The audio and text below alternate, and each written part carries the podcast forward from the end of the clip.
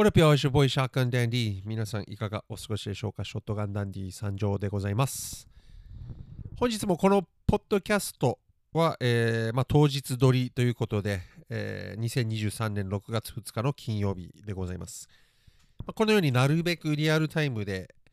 えー録音していっていきたい所存でございますので今後ともよろしくお願いいたします。でもあのまあこうなるべくこうリアルタイムで赤裸々にあの伝えていきたいんですけどもあのやっぱそうするとネタ切れというか何について喋っていいのかちょっとわからなくなってしまうんですよね。ってことでもう明らかだとは思うんですけども現在ネタ切れ中の、えーショットガンダンディでございます。とはいえ何かについて、えー話していく必要があるので、まあ、自分のプラン遂行のためにはこれはもう絶対続けていくものなんで、えー話していきたいと思います。はい。で、早速、私、私事なんですけども、まあ、本日ね、2023年6月2日の金曜日に、えーまあ、最近発症してた、えーミーハー病、ね、を払拭するために、まあ、ついに MPC ライブ2の方を、えー購入してしまいました。まあ、しまいましたって言い方するとネガティブなんで、あのまあ嬉しいんですけどね、変えたこと。まあ、でもやっぱりその分、えーちょっと予算オーバーは確実にしてるので、あのまあ、ローンというか借金というか、まあ、クレジットカード使って購入したんですけども、その辺も赤裸々に言っちゃうと。なので、まあ、借金っちゃ借金なんですよね。とはいえ、まあ、言い訳なんですけども、あのまあ、10年間も我慢してきたんだし、あのまあ、買えるっちゃ買えるので、まあちょまあ、確かにリスクは負ってるんですけども、えーまあ、10年前ね、ビートメイクやってた時は本当にやっとで2万円台の、えー中古品の MPC2000 をやっとで買えて、えーギリギリで、えー MP あのビートメイクしてたのでまあその時は本当に全くと言っていいほど財力がなかったのであの、まあ、我慢しながらやってたところを、まあ、今はまあ一応ね年も取ってで人生も立て直してね一応は買えるようになったのでまあ欲しい時に買っちゃおうっていうことでまあ買っちゃいました。もう40だしねもう今更気にすることもないだろうと思って。で最悪売ればいいんですよ本当に。ね。であの中古の相場見てもあの新品とまあ12万ぐらいしか変わらないんで、まあ、最悪2万円の損失と思えば別にいいかなって感じなんですね。ただタイミング的にね、あのやっぱり本戦、キングオブフリップの本戦が終わってからかなって自分でも思ってたんですけども、あのまあ大きく分けて、え2点あるんですね、今回、このタイミングで買った理由の2点として、まあ1点目はね、あのおたれこさんでね、なるべく買いたいんですよ、自分、機材をお世話になってるんで。で、こうやって同じところでやっぱ買い続けるのって結構、あのまあ、そこには触れないんですけども、やっぱり大事なものではないかなと思って、こう付き合っていくっていうのは、まったやっぱり大事なんですよね。はい、自分の中でそういう、えー義理人情じゃないですけども、まあ、えーちょっとお世話になったので、おたれこさんには。で、今持ってる機材もほとんどおたれこさんなので、まあ、今後もそうやって買っていきたいなと思ってて、あのーまあ、先々週、毎日見てるんですよ、自分、おたれこさんのサイトを。で、えーまあ、ライブ2が普通に売られてるから、まあ、大会終わったら、もうおたれこさんからあのセットのやつ買おうと思ってたんですけど、あの先週ぐらいかな、に毎日のようにいつもより見てたら気づいたわけなんですよ。あれと、ライブ2が10月末入荷って書かれてるんですよ。あれ売り切れちゃったんだ、在庫分はと思って。そういうこともあるのかって気づかされたんですよね。まあまあ、それは本当におたれこさんに何の文句もないですし、あのしゃしゃあないことなんで、全くそれについて文句とかではないんですけども、ただまあ現状、ね、あの、そういうことも起こり得ることを知って、あ、そっかと、まあ在庫、それは切れたらそうなるわなと思って、まあ、要は今から10月末までよ4ヶ月間ぐらい買えないわけなんですよ、おたれこ様から。なので、まあ、本大会、だから7月か8月ぐらいにライブ2か1、どっちか買おうかなと思ってたんですけども、あのまあ、ライブ2はちょっと買えないってことに気づいて、あ、やばと思ったんですよね。っていうのと、もう一点は、まあ、あの前回も言ったと思うんですけども、まあ、円レートなんですよね。自分、ドルで給料もらってるので、あの自分、2日前ぐらい1ドル140円までまた上がっちゃったんですよね。はい。で、これがね、あのー、去年ぐらいかな、去年の、去年末ぐらい、150ドルぐらいまで上がってたんですよ。あ、150円、1ドルね。あのー、で、そこからまあ徐々に下がっていって、まあ、130円あの前半あたりでずっと低迷してたんですけど、それがまた、えー、2日前にガクンって上がってきてて、140円までにいっちゃったんですよね。はい。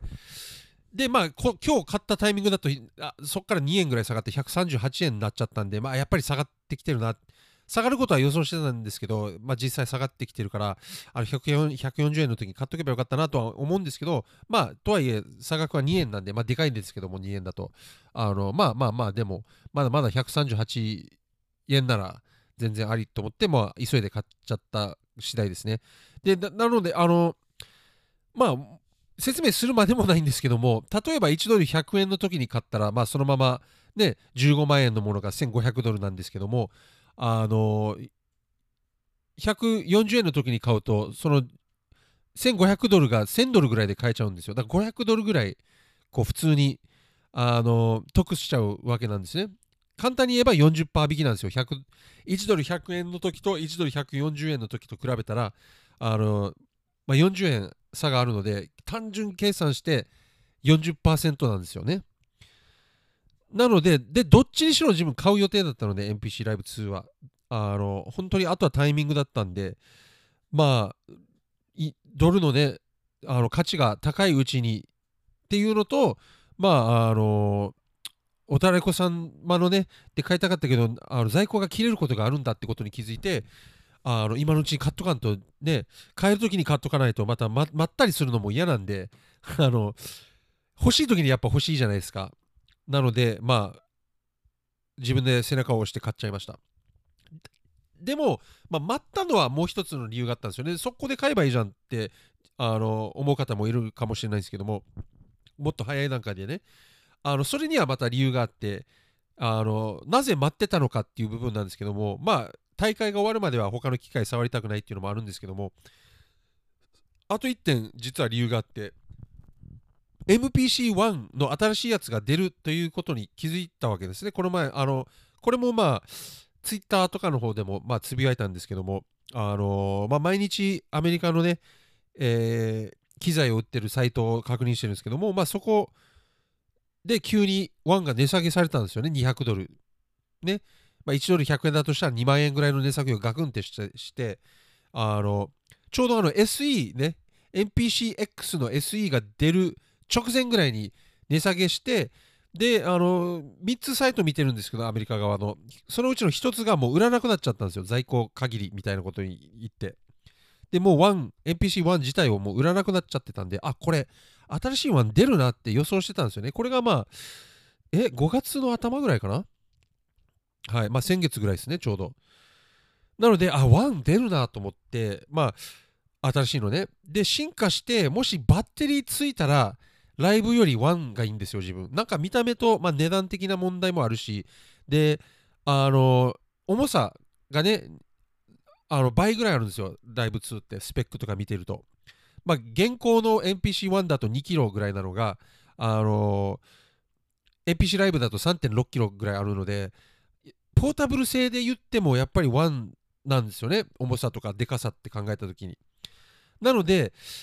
あの、1にバッテリー、スピーカーはつかないと思ってたんですけど、最初から。まあ、つついたらラッキーぐらいと思ってたんですけど、バッテリーはさすがにつけるかなと思ってたんですね。そうなると、まあ、さっき言ったように、ライブ2よりは1買おうかなって思ってたんですが、えー、まあ、ね、2日3日前ぐらいに新しい NPC1 プラスっていうものを発表で販売してるんですけども、えー、残念ながらバッテリーもスピーカーも両方ついていないっていう、えー、結果になって、で、まあ、見た目とかも好きなんですけどね、赤赤くあ赤いボディで結構好きなんですけども、なので、しばらくちょっと新しい1と、えー、まあ、ライブ2と悩んでたんですけども、やっぱりこう、すでにマシンを持ってるので、マシン MK3 を持ってるので、まあ、普段のビート制作はもうマシン MK3 をメインにして、で、自分の、えー、まあ、スタイル、キングオブフリップみたいな大会、ライブとかでもガンガン、あの、出たいので、まあ、そっちには NPC ライブ2使っていこうかなって、えー思っているわけなんですね。はい。なので、まあ、繰り返しになるんですけども、まあ、1に、だからバッテリーがついてないのが、ちょっとやっぱり決め手でしたね。やっぱりなんだかんだバッテリーあった方が、えー何かと便利になりそうだなと思って、あの、1あライブ2選びました。で、もう一点ライブ2選んだ理由、大きな理由が、まあ、SSD、これはあんまり関係ないのかもしれないですけど、結局外付けのね、スティックとか、あの USB ね、えー SSD があるので、スティック型の。えー関係ないかもしれないですけども、まあ、ライブ2っていうのは、まあ、SSD を増設できるんですよね。機械自体に。こう、機械を開けて、えー SSD つなげて、まあ、閉めれるので、あのそれ結構でかいなって、1はできないんですよね、それが。それはまあ、後ろに USB 端子みたいなのがあって、まあ、そこに、外付けの USB あのスティックなんかを買ってきて、こう、つなげるしかないんですけども、まあ、それでも別にいいっちゃいいんで、あんまりでかいことではないけど、まあ、できた方がいいかなと思って、まあ、ライブ2になりましたね。で、値段差に関しては、えーまあ、ドルに換算して、まあ、650ドルなんですよね、1プラス1が。日本で買っても、えー日本で買ったら650ドルだったんですよね、今のね円レートだと。ドルレートね。アメリカで買えば699なんですけども、なので日本で買うの、買う方がまあ40ドルぐらい得なんですが、えーまあ NPC ライブ2と1の値段差を考えたときに、えーまあ、1000ドルと650ドルって言って350ドルぐらいしか変わらないんですよね。まあ大きいけど、大きいけどね。はい。あのーでもアメリカで買うと1299ドル、まあ1300ドルなんで、まあアメリカで買うよりはやっぱり300ドル安いっていうこともあって、まあ今、ね、やっぱライブ2に踏み出したわけです。ごめんなさい、10分もこう、私事のライブ2を買った話をあの続けてしまったんですけども、ぐだぐだと。まあそんな経緯で、えーまあ Amazon でポチッと、えー注文してしまいました。で、沖縄なんでね、注文してから1週間ぐらい結構、えー待たないといけないのが 結構痛いんですけども、まあ、しゃあないですよね、そこは。はい。まあ、沖縄は多分どこにも普通に店舗で売られてないので、NPC ライブ2なんて、まあ、あるかもしれないですけども、探すのが大変なので、もう Amazon で購入しました。で、今日まで待ったのは、まあ、140ドルの時買おうかなと思ってたんですけど、あの、買おうかなってした時に Amazon が、なんか6月2日からちょっとポイントね、えー追加であげますキャンペーンみたいなのをやりだしやり出すって言ってたので、えー今日の9時からですね、朝の。なので、それを待ってまあ購入したけど、えーその結果、まあ2円ぐらい下がってしまったんですよね、ドルの、えー価値が。結構、まあ10万単位のもの、買い物ってなるとき、結構あの 2, 2円でも結構差が出るので、ちょっと痛いんですけども、まあまあまあ、でもまだ138と、えー大きいので、えー買いました。まあ、これからね、多分120円台ぐらいまで徐々に下がっていくと予想しているので、ドルが。あのまあ、本当に今しかないかなと思って、えー変えてよかった次第です。ただまあ借金は増えたので、その辺だけはちょっと痛いですけど、まあまあ別に、えー時間かけて返せばいいだけの問題なので、そこはそこまでは痛くないですね。どっちにしろ買う予定だったので。はい。すいません。私事をぐだぐだと喋って、まあ NPC ライブ2を購入した件についてはまあここまでかな。はい。で、あのまあ、話はガラッとちょっと変わるんですけども、まあ、毎日の動きをここで記していきたいっていうのが、もともとのコンセプトなので、まあ、話していきますけども、まあ、ガラッと話し変えて YouTube ですね。あの和訳と解説をやってるんですけども、ヒップホップの曲を。えーちょっとね、あの週に2回、月曜日と木曜日に更新してるんですけど、えーまあ、昨日から数えて3つ、えーの動画が全部3つともまだ2桁再生になっててちょっとねここでなんかガクンとねなんかあの落ちてるんですよね。視聴数もそうなんですけどもなんか1日平均の登録者様の数もなんかガクンって先週あたりから落ちたんですよね。先週の頭あたりから。何なんだろうと思って、えーこの落ちた理由をがわからないとちょっと今後きついぞって感じですね。あの、伸びがね、全然伸びないです。YouTube いくらやっても。今のところでなんですけども。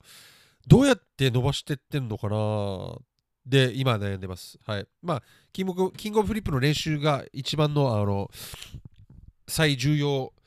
えー項目なんですけど、今の自分のこの段階での人生は。まあでも、YouTube もやっぱり続けていかないといけないので、自分の中で。それがちょっとうまくいってないの、結構ダメージありますね。あの、はい。どうしよう って感じです。なんで伸びてないのかなって。で、見てるとですね、あの、やっぱり広告を払ってる人たちの動画が見られやすくなってるのはもうしょうがないですね。ありますね、これ。っていうことに気づいてきてて、あの、逆に広告やってないともうどうしても埋もれちゃうんですよね。で、あの、YouTube ユーザーって多分検索してる人そんなにいないんですよ。今となっては。はい。YouTube 出だした頃とかにはこんなのあるかな、あんなのあるかなって、えー検索する人多かった気がするんですけど、もう YouTube 全員がの、もう全世界が YouTube にあの慣れすぎて、もう検すら検索するすることすらあのめんどくさくなってる気がするんですよね。なので、まあ、自分も実際そうなんですけども、あの YouTube とりあえずアプリ開いて、で、あのおすすめみたいなのに、えー出てるものの中からこう選んで見てる感じですね。が多いんですよ。なので、やっぱ検索で引っかからなかったら結構きついっすねっていうのは実感してます、今 YouTube。あの、本当おすすめにどうにかして出してもらえるようにしないと YouTube 様に。あの、動画を作成して編集してアップするだけじゃ伸びないですわ、これ、YouTube。簡単に。ましてや自分のスタイルっていうか自分の YouTube チャンネルは、えー曲を和訳してるので、あのそもそも自分が和訳解説した曲が検索されない、ね、ピンポイントで検索され検索されないと見つからない、えーようになってるのもなんかちょっと、えー理解してきてるし。なので広告出すしかないのかなってなってるんですよね。ちょっとそれきついなって。えーまあ自信ある人がやることなんですよね。広告に金をかけるのは。あので金かけた結果やっぱり一番怖いのは金かけたけ金かけた結果結局伸びないのが一番怖いんですよね。あの伸びるのであれば確実に、えー払えるんですけどねどうしても YouTube 投稿する側の戦いとして、えーそこが関わってきますね広告はい広告費を払ってまでおすすめに出してもらうかどうかですね。で、なんならあの自分毎日スラング講座っつって、まあしょぼいんですけど、コンテンツも。まあ、とはいえ毎日ね、あのショート動画もや出してるんですよ、YouTube の方で。そっちの再生数もなんかここ2、3週間ぐらいずっと低迷してる感じなんですよね。不思議です。はい。今まで逆に伸びてたのはなんでなんっていう ことですよ。簡単に言えば。えーなんで今までは伸びてて、ここで急にこう、パタって伸びなくなったんだろうみたいな感じですよね。何かが本当にスイッチが切れたかのように、あの、伸びなくなったんですよね。不思議です。これもちょっと、研究っていうか、あの、なんだろう、あの、戦略を立てていくの、この時間がね、本当もったいないですわ、これ。これ結構なね、あの、あれ、検索じゃない、なんて言うんですか、えーちゃんと戦略を練らないとダメですね。あの、調べないといけないですね、こういうものを。調べるのが大変です。ごめんなさい、今脳みそが急に止まってました。何なのかもう、年になるとこういうことあるんですよ。なんか急に脳みそが、えー、フューンって、えー停止しちゃいます。あの、Windows のね、古い Windows の音みたいに、テンテンテンテンテンみたいな感じで、あの、急に脳みそがシャットダウンすることがあるんですけども、今まさにそれでした。すいませんでした。はい。まあそうなんですよね。だから YouTube どうしようと思って、まあやり続けるしかないんですけども、自分の道として。あの、本当にいつかは、えー爆発するんじゃないかなっていう自負もあるんですよね。で、もうちょっとごめんなさい、これちょっと長くなるんですけど、今回20分超えちゃうんですけど、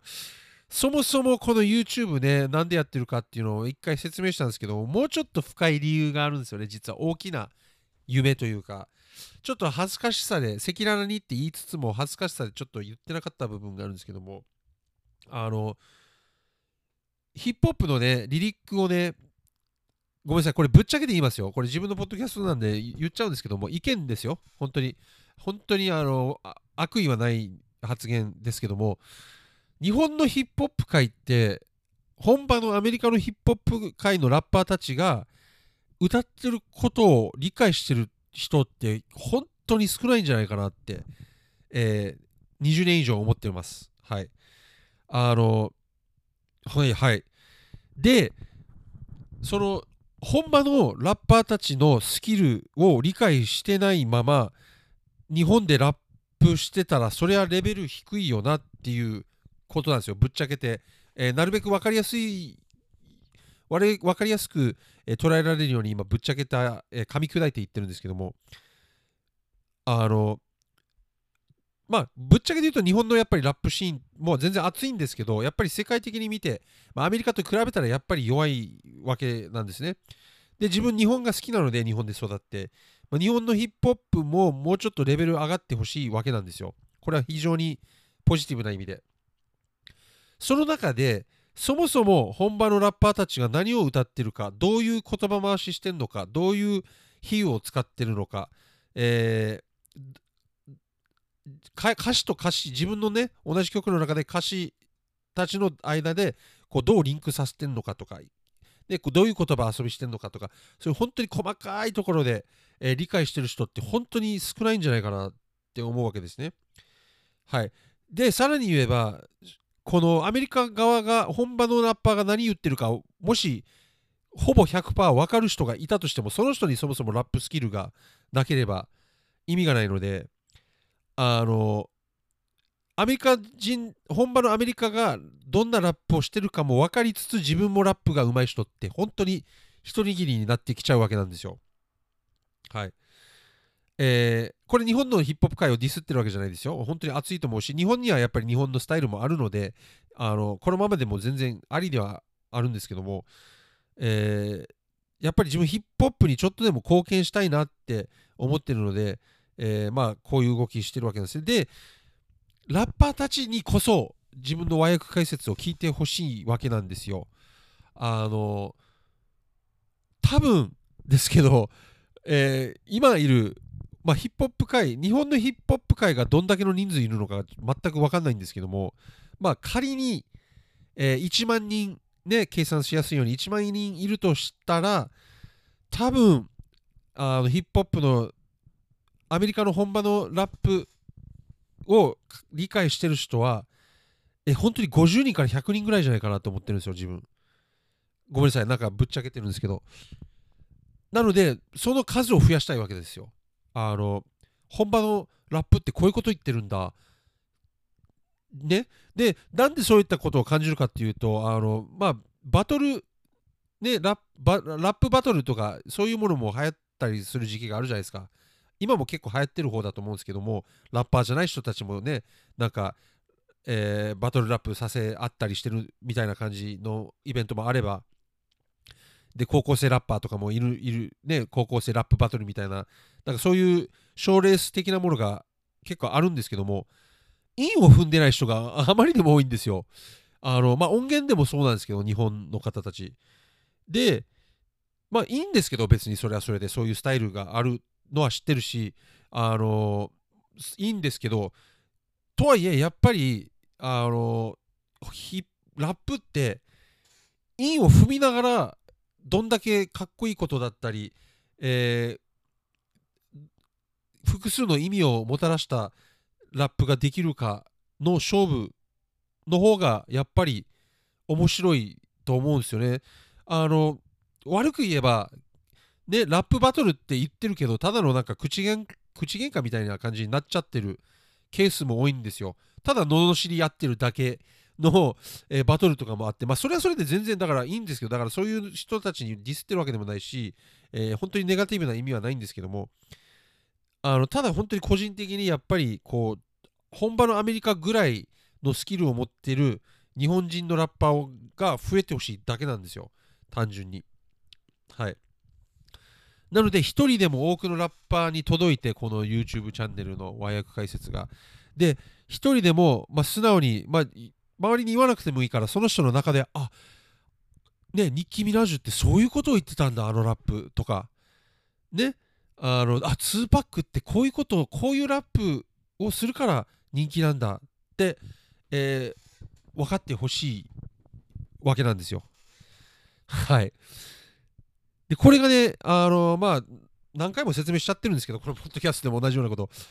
昔はね、ちょっとやりづらかったんですよね。やっぱブログとか、あの YouTube がなかった時ぐらいに思い始めてたので、この20年前なんて言うと、ちょっとこれやりたいなってずっ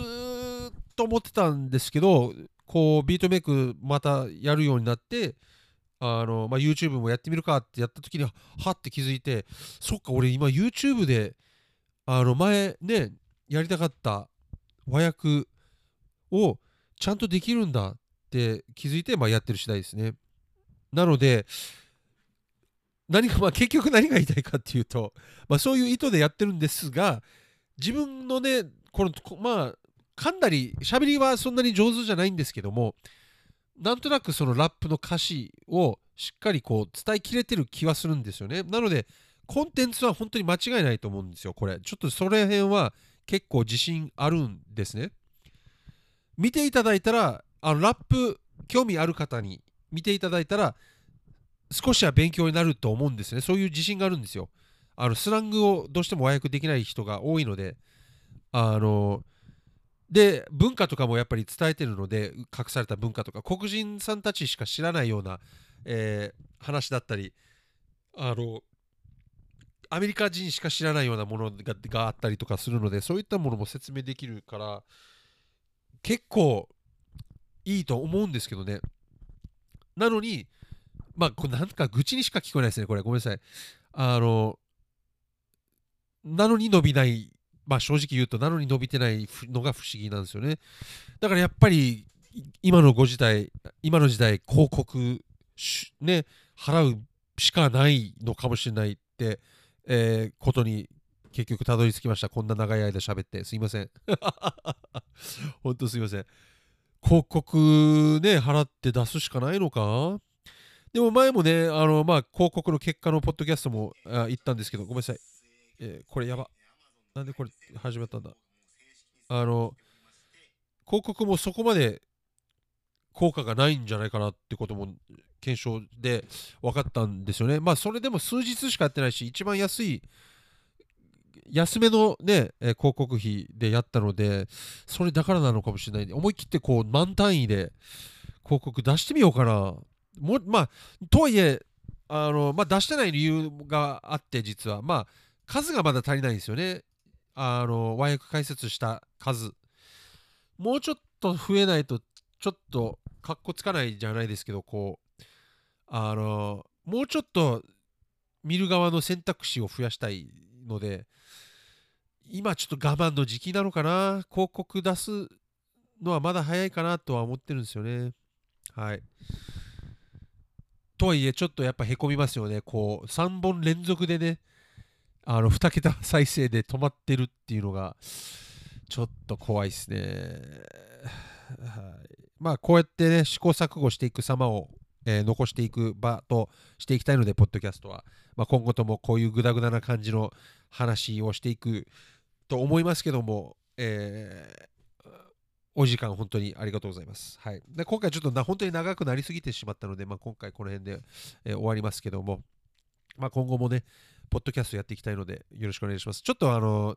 今、えー、火曜日と金曜日しか、ポッドキャスト配信してないので、もうちょっとやってみようかなとも思ってます。ちょっと増やした方がいいかなと思ってます。その日のね、なんかこう、日記じゃないですけど、って感じで残していこうかなと思うので、さすがに週2回はちょっと少ない気がしてきたので、増やしていく可能性大です。はい。すいません、長々と。えー、今回もこんなグダグダな話を最後までお聞きいただき、心より感謝しております。ありがとうございます。